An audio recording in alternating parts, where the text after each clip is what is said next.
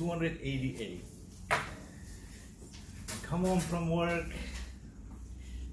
all those crazy things that happen at work. Then you come home and you find peace.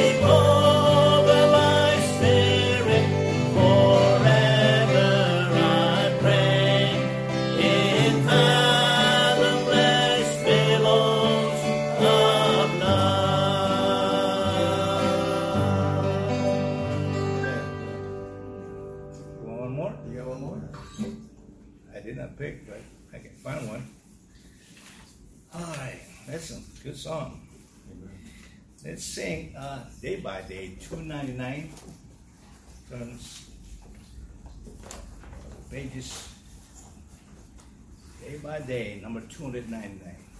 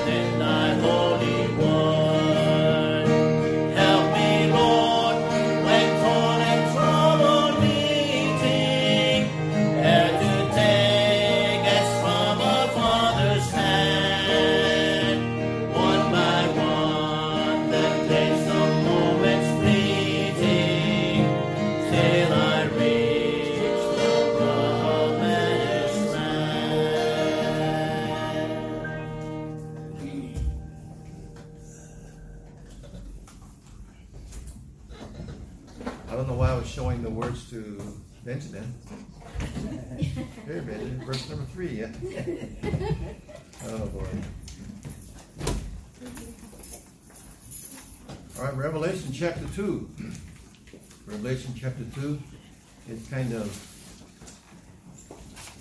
unusual or maybe of divine appointment that we sing that song because this chapter is about a church that is known for its suffering and for the tribulation that it went through. Revelation chapter 2, verses 8 through 11. Revelation 2, verse 8 through 11. Let's read the verses together, or at least read it and follow with me, please. Verse number 8 And unto the angel of the church in Smyrna write, These things saith the first and the last, which was dead and is alive. I know thy works, and tribulation, and poverty, but thou art rich. I know thy blasphemy of them which say they are Jews, and are not, but are of the synagogue of Satan. Fear not, uh, fear none of those things which shall thou shalt suffer. Behold, the devil shall cast some of you into prison, that ye may be tried, and ye shall have tribulation ten days. Be thou faithful unto death, and I will give thee a crown of life. He that hath an ear, let him hear what the Spirit saith unto the churches. He that overcometh shall not be hurt of the second death. Now, this is a two part lesson because these short verses will have to be covered in two parts because of the, the things that are going on in these verses. Let me just cover a few things tonight. First of all, uh, tonight is about the city, it's about the church, and it's about the communication of the Lord to this church. Uh, the city, built in the fourth, fourth century, this would be Smyrna. And uh, the idea, like Ephesus, it was an ideal place, an ideal port city, a coastal city of trade, small harbor protected from bad weather. Also, an easy easy way to protect itself from enemy vessels coming in because they just tie a chain from end to end and block any ships coming in. So, a very convenient place. Uh, on the hillside of Smyrna, you could see all these glistening temples, public buildings, and homes around. And uh, it was a hub of science and medicine. Many thought at the time that Smyrna was the loveliest city of Asia. Well, that's just a matter of opinion, I suppose, but because of all the sights and the sounds and the things that they could experience, this was an ideal place to, to live and to do business. Uh, however, there's a lot of temples there in Smyrna, sometimes called worship centers to Zeus, Apollo, and Aphrodite. And here's what you learned so far in just a brief introduction about the city of Smyrna and the church, as we shall soon, uh, soon come up upon them. In 2 Timothy 3 7, it says, this ever learning and never able to come to the knowledge of the truth. That tells me that even though a city is really emphasizing education and science, even though they have nice facilities, even though they have a nice natural surrounding the way the, the port city was, you still have this element of not knowing the true God. Rather, they have built edifices and temples, worship centers to false gods and false deities to me, that's always interesting how people can be very wise in a lot of things of this world, and yet they're really kind of blind when it comes to spiritual truth. That's about the city so far. Let's look at the church. The church at Smyrna. Now, the word Smyrna, the word Smyrna means suffering. It comes from myrrh. But uh, there's only two churches of the seven churches of Asia Minor that were never criticized by Jesus Christ. Only two of seven churches. That would be Philadelphia, not one word of common uh, uh, negative word was said about them. Uh, words like, however, I have somewhat against thee, was not said against Philadelphia and against this church, Smyrna. That tells us that these two churches were great churches in many ways, and they were doing some things to please their Lord. And so that's what that indicates to us. Now he says in verse number 9, 2 9, I know thy works, as he does know all about the churches of Asia Minor, and of course churches today as well. I know thy works and tribulation and poverty. Again, Smyrna means myrrh. It comes from the word myrrh. It means bitter, bitter, bitterness. This church is known for the trials and tribulation that it would experience, and they would experience still more to come after John passes from the scene. It endured persecution, suffering, and death in John's day uh, at the hands of pagan Rome. At the hands of pagan Rome. Uh, you had by this time pagan worship, yes, but you also had emperor worship. Every year, citizens of the Roman Empire would have to get a pinch of incense and an image of the Caesar, sprinkle it, and honor Caesar. And so imagine the pressure for these Christians at this time to not conform. But they had to do that. A lot of them were forced to do that. But of course, uh, they did not because they suffered and even died for their stand for Jesus Christ. They also had persecution from the Jews that were circumcised. They were physical Jews of Abraham, but were not circumcised of the heart. Therefore, They resisted, resented, and hated these converted Christ- Jews and even Christians. And so the large Jewish population just gave them a really difficult time every day there in Smyrna. They would report to the Roman authorities if there were some Christians that did not give incense on a particular day uh, to the Caesar. Uh, can imagine someone tattletaling on you, your neighbor, reporting you to the authorities? Uh, this is almost like communist China. One time we visited Nathan and I don't know how many years ago, but uh, went through the, the routine of uh, going through immigration, and then we got to the part of Beijing, East Beijing, where Nathan was living. We had to register with the police department. Uh, what's that all about? Well, they have to know who's there. So I had to show passports, had to show visa, had to show where it's going to stay for the duration, how long we're going to stay. Are you really going to stay here? They almost didn't believe you. And so I asked Nathan to walk back from the police department toward his apartment. Do they actually follow up? He says, not sure, but sometimes they might. Well, one day during that week, uh, Jack and I caught up to you. I'm crashed out on the couch, and uh, I'm having a good nap in the afternoon. Knock on the door. Uh, Joseph goes to the door, and it's uh, Chinese-looking people. Imagine that in China, Chinese-looking people, and uh, they're asking, uh, "Is so and so here?" Meaning me. And Joseph said, "Yes." And then they asked Joseph, "Does he sleep here?" Meaning, is he staying here? And of course, I was taking a nap, so Joseph was, uh, yes, he's sleeping here. I was taking a nap. And so they said, oh, thank you, just checking. And they took off. Well, I guess they're checking out. They're using the locals, they're using civilians, not the police department, to do their errands for them. And I suppose uh, that was what it's like back in Smyrna. People reporting on Christians not complying with the burning of the incense once a year to the Caesar. A lot of persecution going on there.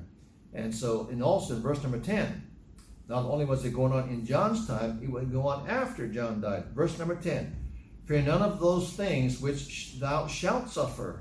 Behold, the devil shall cast some of you into prison, that ye may be tried, and ye shall have tribulation ten days. Be thou faithful unto death, and I'll give thee a crown of life. Now, another source of persecution besides um, the unsaved Jews pagan Rome would be the devil himself giving trouble to these Christians, another source of persecution. Have you ever thought, why is it that Christians always get blamed for things that go wrong in government, in civilian life? If something bad happens, blame the Christian. They always seem to be the fall guy. It's kind of common, in, even in our time, to see Christians take the fall or get blamed and get accused for something that didn't go right. And so it kind of goes back for centuries, it seems. And so he said, tribulation 10 days. Now, there's a lot to say about the 10 days of tribulation because that really speaks about after this. It may speak about historically 10 Roman emperors that gave the Christians persecution, extreme persecution. It could stretch out into church history from the first century, second century, third century on until the rapture, where you have persecution of Christians just because the devil is behind all of that. He tells them, Be thou faithful unto death. And so that tells us, as you read the verses for what it says, that tells us that sometimes the Lord did not deliver his saints from death. It tells us sometimes that he allowed them for his purposes to be beheaded, to die. Now, do you remember another account in the book of Acts in which there were two men that were jailed? One was killed, the other one was let go. You remember who these two men were? In Acts chapter 12, James was killed. And Herod was going to say, okay, that, that makes me feel good because everybody's cheering me. I'm going to get Peter, put him in prison. He was the next one in line. And so sometimes the Lord just allowed his saints to be martyrs. Now, to the unsaved man or to the Christian who's not studying the Bible, he might think, well, that's pretty cruel of God to let his saints be executed. Why would God, who loves everyone, especially his saints, not deliver them from something like this? Well, I don't know, but I know one thing. He did say, Be thou faithful unto death. And so, at the point of a sword, at the point of a gun, at the point of denying Christ, he says, All right, you be faithful to death. And so, uh, ten Roman emperors, perhaps. But look at chapter 2, verse number 8. Let's begin at verse number 8, a verse I like to read to you as the Lord speaks to the church at um, Smyrna. And unto the angel of the church in Smyrna write, verse 8, These things saith the first and the last, that be the Lord Jesus Christ, uh, which was dead and is alive. Now, the communication from the Lord, he begins to address this suffering church by reminding them that he himself had suffered the first and the last, which was dead. Well, how did he die? He was crucified, yet he is alive. And so, unlike other founders of religions, unlike other men in human history that began something, uh, the Lord Jesus Christ, of course, very different from other men because he rose from the dead. And he encourages this church that is suffering by referring to his own death and resurrection. Uh, his death was not in vain he's really saying to them, so too will your death not be in vain. Somehow they will redound to the glory of God, 2 Corinthians 4.15. Hard to understand everything, but we're not called to understand everything. We're called to believe what the Bible says. Yeah. And he said unto them that if I don't deliver you from death, you be faithful unto death. If you have to give your life, then then you just keep trusting me. The persecuted church then is not to be viewed as, uh, oh, poor church, or the Lord abandoned them, or they believed in vain, the Lord didn't help them. Where was God when they really needed Him? No, that's not the attitude to have. The attitude is that the church that suffered for Jesus Christ, the church of Smyrna, this persecuted church really was a sweet smelling savor unto the Lord, faithful to Christ unto the end. I'm not sure if modern Christianity can really appreciate that or understand that. We could look at historical books, Fox's Book of Martyrs, and think about the persecution that many saints endured, first century onward, through the Roman emperors, through pagans, through religious people who just could not stand uh, the fact that these people are talking about a man who died for them and rose from the dead. That's not possible. They believe this, but they're not going to convert us, and so they persecuted these good Christians. And so, how is it possible for the world to understand that? I'm not sure if even some Christians understand that but they are a sweet savor unto God. And what really matters here is what the Lord thought about that. Now, you have the word myrrh, Smyrna, Smyrna. Now, myrrh, there's a usage of myrrh in the Bible. Let me take a few minutes about that one.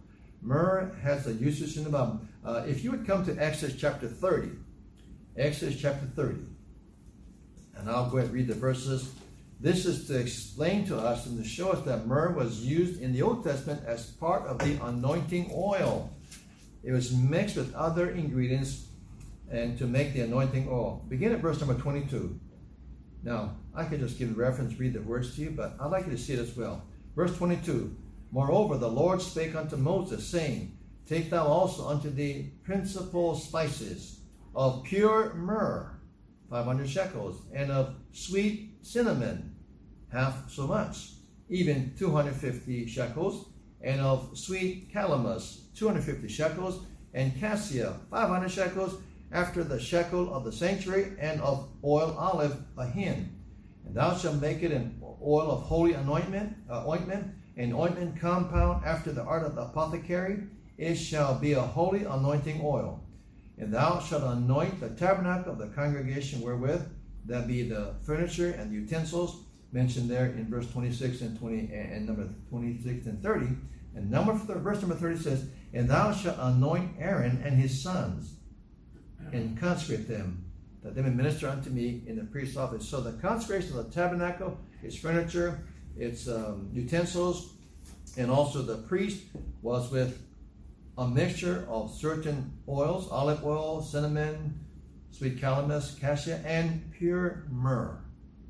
That's what it was used for. In Psalm 45, there's another Bible reference to the word myrrh and its usage. Psalm 45. And all this has a bearing upon the church of Smyrna. Psalm 45, verses 6 through 9 tells us, verse 6 Thy throne, O God, is forever and ever. The scepter of thy kingdom is a right scepter. Thou lovest righteousness and hatest wickedness. Therefore, God, thy God, hath anointed thee with the oil of gladness above thy fellows. Verse 8 All thy garments smell of myrrh, and aloes, and cassia. out of the ivory palaces. There's a song about that, whereby they have made thee glad. So the fragrant aroma, the good sweet smell that came on a king's garment when the Lord returns, it'll be mixed with myrrh. Well, there's a verse that we're going to look at earlier, uh, uh, coming soon, where there's no myrrh when the Lord comes back. That verse reminded me about that. I may have contradicted myself, but the king, the king, he had the smell of myrrh and aloes and cassia. Now, Esther, remember Esther as the ladies were getting ready to be presented before the king? You know that great story? Well, they had to prepare and be made ready for presentation before the king. Now, when every maid turn was come to go into the King Ahasuerus, after that she had been 12 months. That's a pretty long stretch to get ready. According to the man of the women, for so were the days of their purifications accomplished, to wit, six months with oil of myrrh, and six months with sweet odors, and with other things for the purifying of women. Everything had to be perfect before the king. The complexion skin, how they how they even um, had a certain what do you call that word when uh, is it is it pheromone or something like that? There's certain something like that had to be just right, and part of it was the oil of myrrh.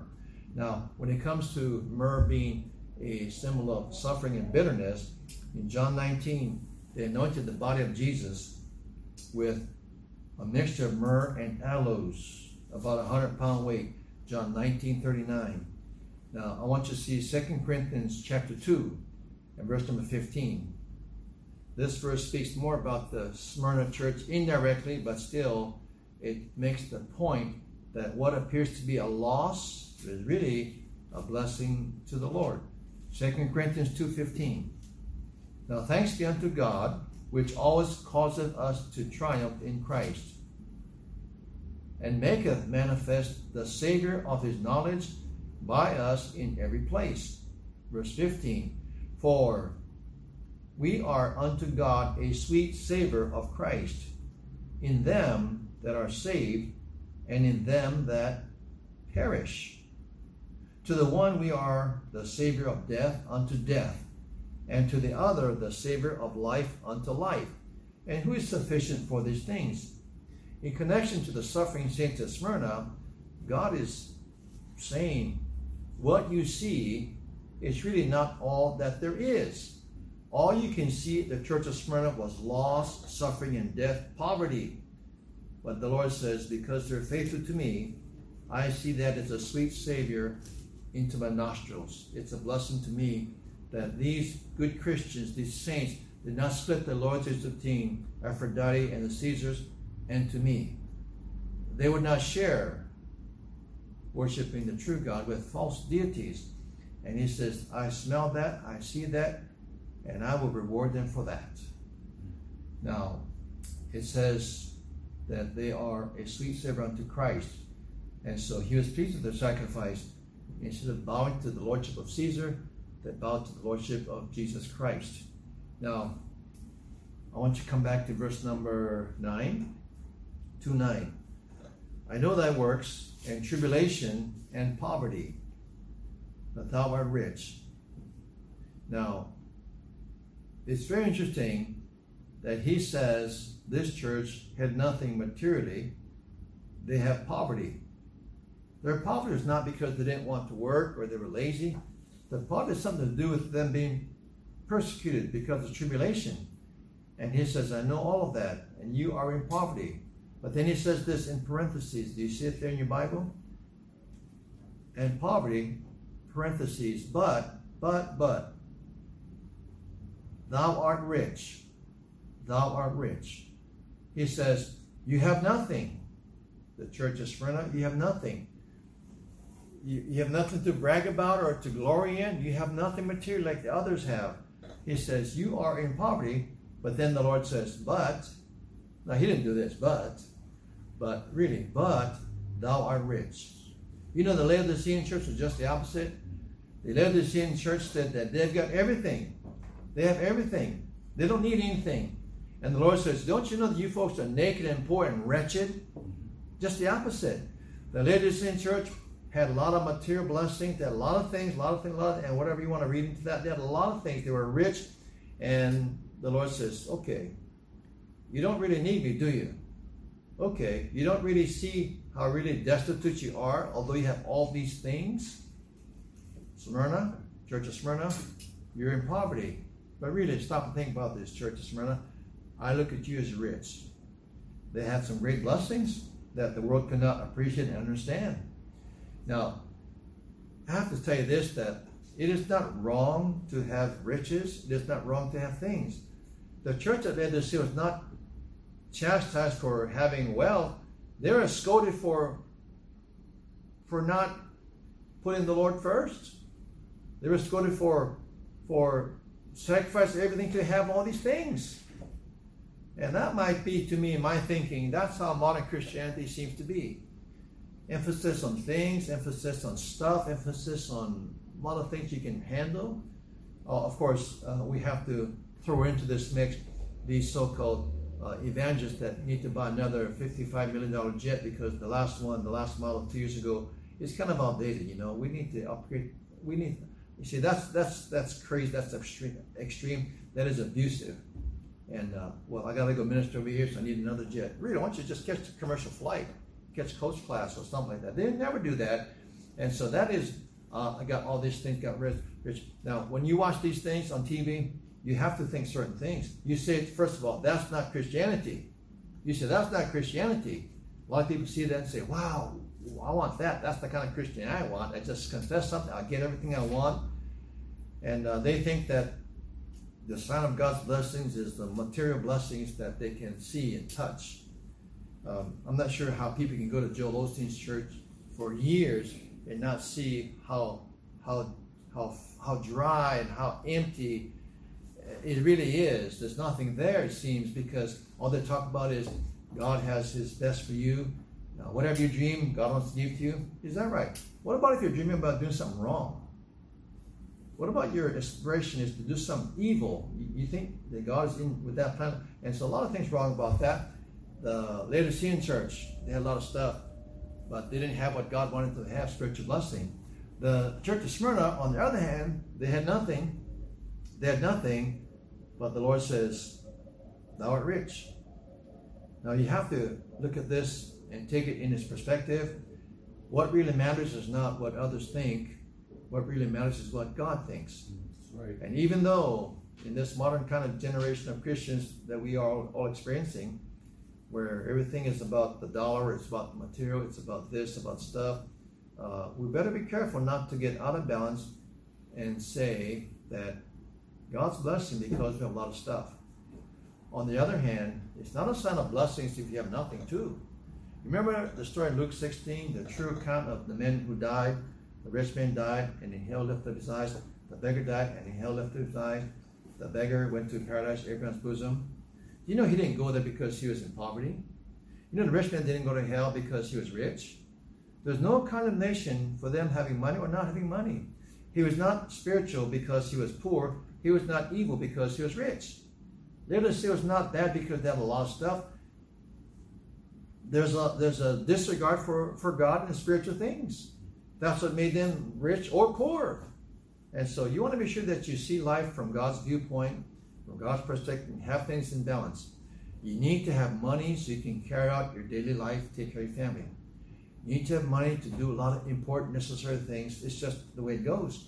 And then you need to not make money your God, not trust in uncertain riches, but in the living God. That's what Paul uh, told Timothy and to his congregation.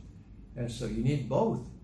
If you have to choose between one or the other, choose being rich with God. But you don't want to be in poverty. And so you got to have some balance about all of this. Now come to 1 Peter chapter 4. 1 Peter chapter 4. The scripture here seems to be written for the Smyrna church, but it wasn't. 1 Peter 4:12. Beloved, Think it not strange concerning the fiery trial which is to try you, as though some strange thing happened unto you. Don't be caught off guard if you have persecution. Verse 13, but rejoice. Huh? What? Are you kidding? Rejoice when fiery trials come. Rejoice, verse 13, inasmuch as ye are partakers of Christ's sufferings. Well, that's a clue as to what to expect in the life of a Christian. Now, in our modern times, we don't have that type of persecution that they did here in the first century and onward. But you have to remember that the life of a Christian, if you follow Christ, you follow his footsteps, and they hated me, they will hate you too. I have to tell you this you don't have to go out of way to be ugly, hateful, to be hated. That just adds persecution to you unnecessarily.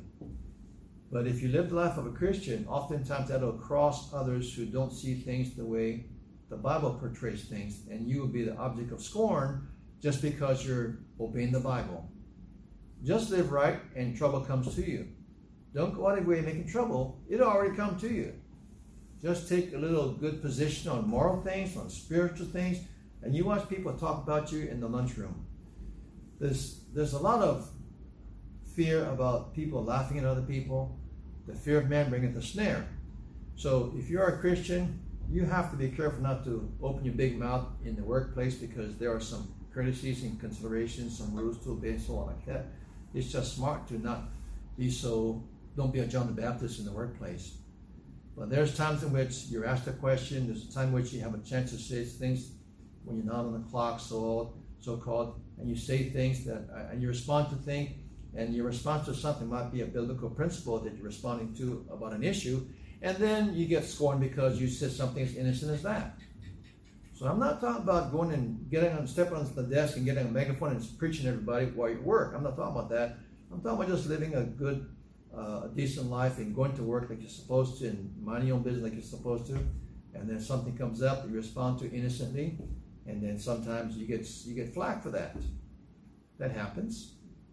So I would never I would never advocate someone breaking the law, breaking rules, especially in the workplace. And uh, you know what's going to happen. You know what's going to happen.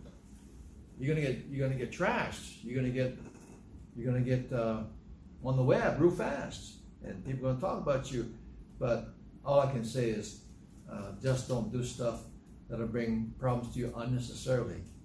But if it's going to be standing for Christ, then you take your stand for Christ.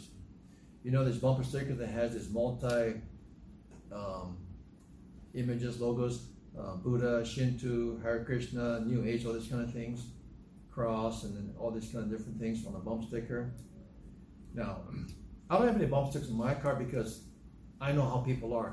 They will damage your car just because they see something they object to. So I don't have any bumper stickers. Back in the 70s, it was a good thing to have bumper stickers. Everybody, you know, honk if you love Jesus or, you know, something like that.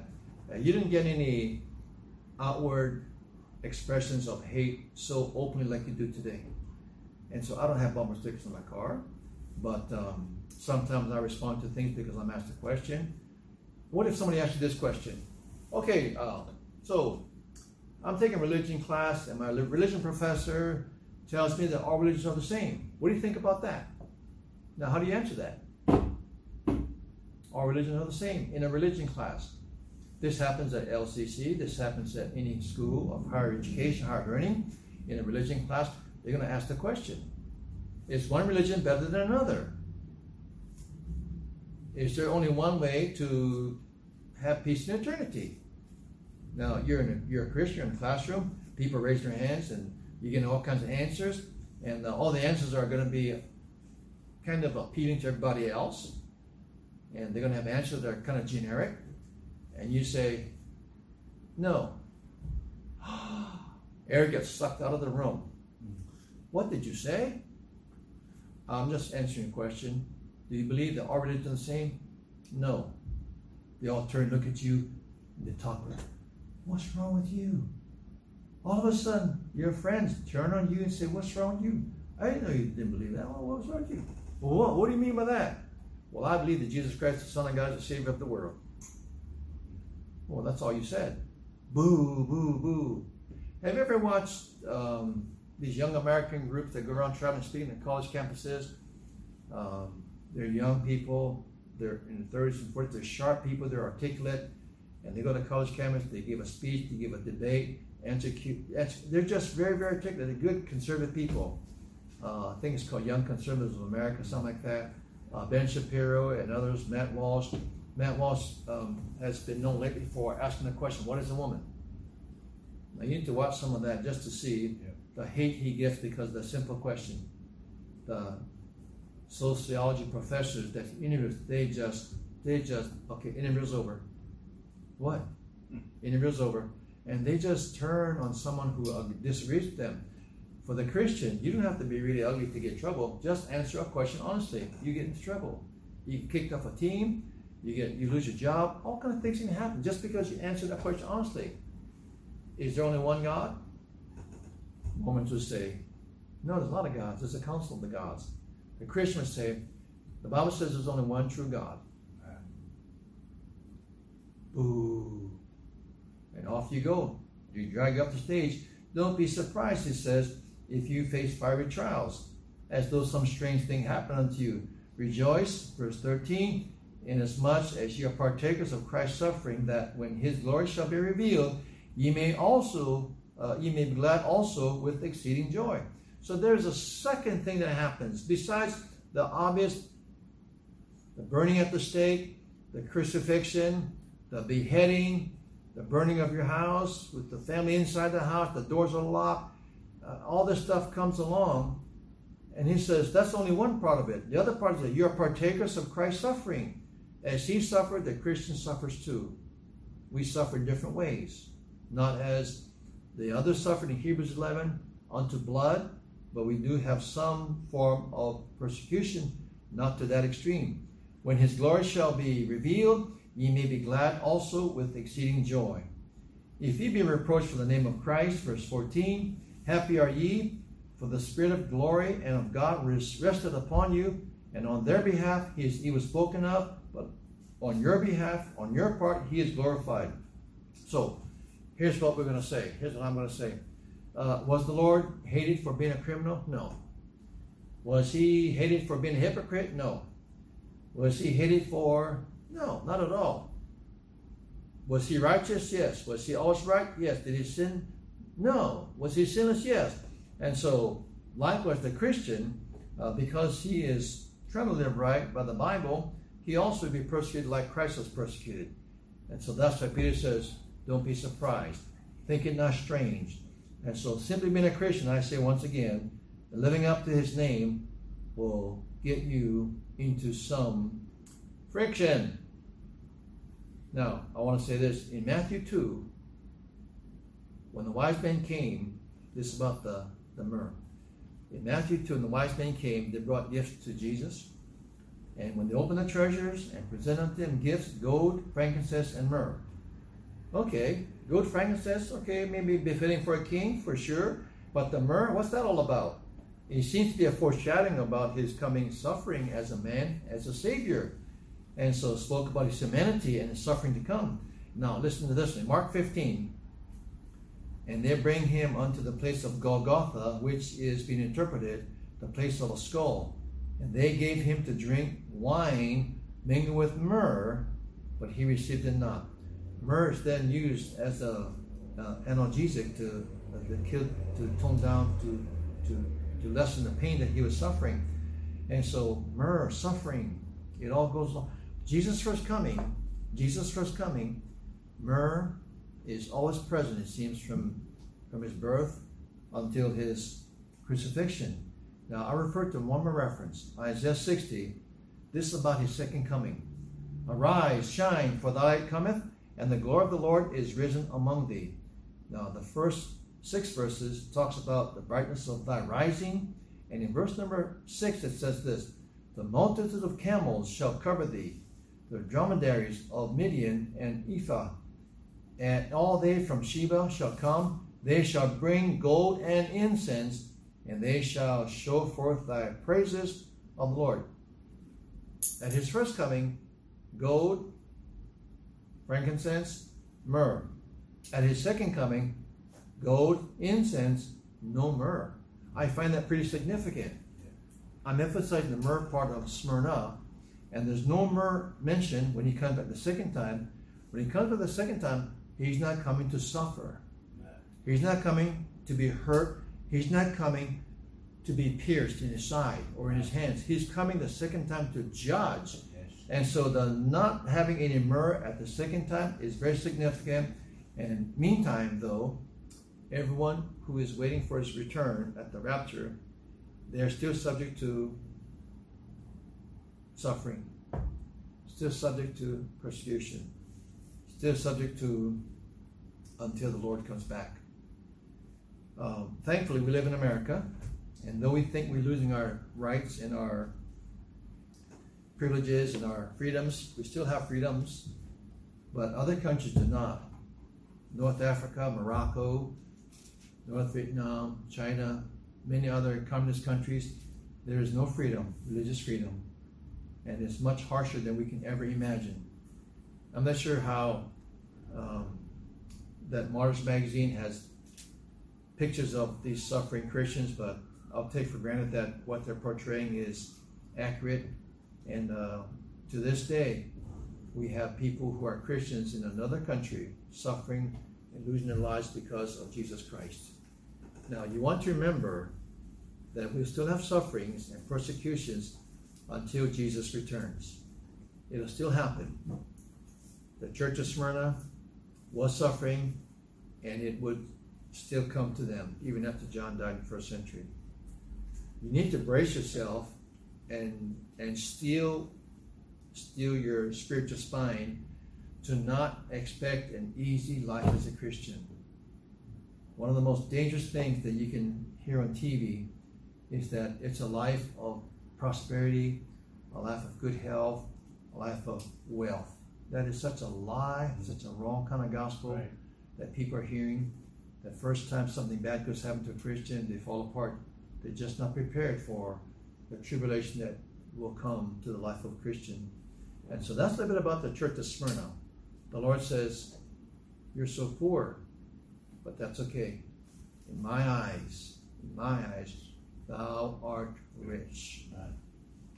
Here, you got everything you need, you think, but you are poor, wretched, and blind. You are in bad shape. You look good on the outside, but you're in horrible shape from what I can see. Smyrna, don't look good for you on the outside, but that's okay. There's glory for you coming. You're rich. And so, I guess one overarching thought would be it depends on what you're looking at.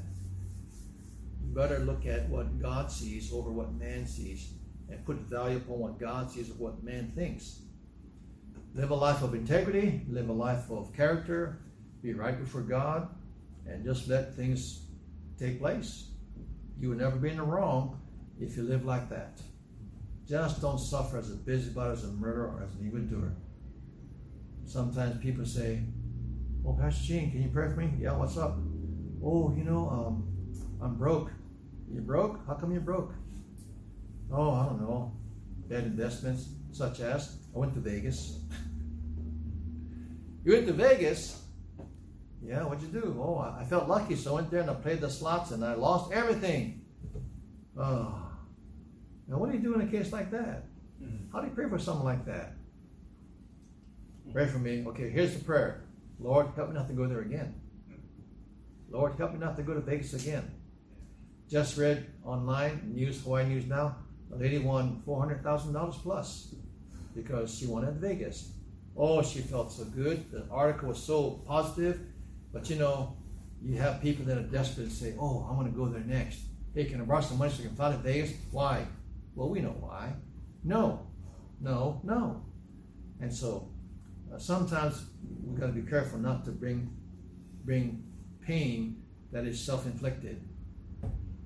These good Christians in Smyrna did not bring upon them own, their own selves persecution. They just lived for Christ, for Christ as a Christian should.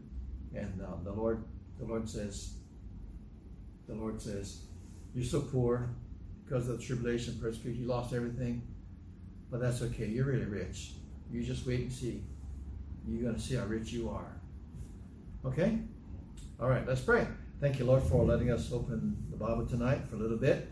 And we pray that you help these things to be encouraging and strengthening to all of us, those who watch by video and those who are here. We pray that you help us to remember what you see, what you think, and what you know is more important than what people think they know. And so, Lord, help us to be faithful. We don't want to say that we hope to be faithful to death like the Lord told the church at Smyrna, but in many other ways, less severe, we need to just be faithful. And uh, we pray that you help us to be honoring to you in our lives each day. I pray in Jesus' name. Amen.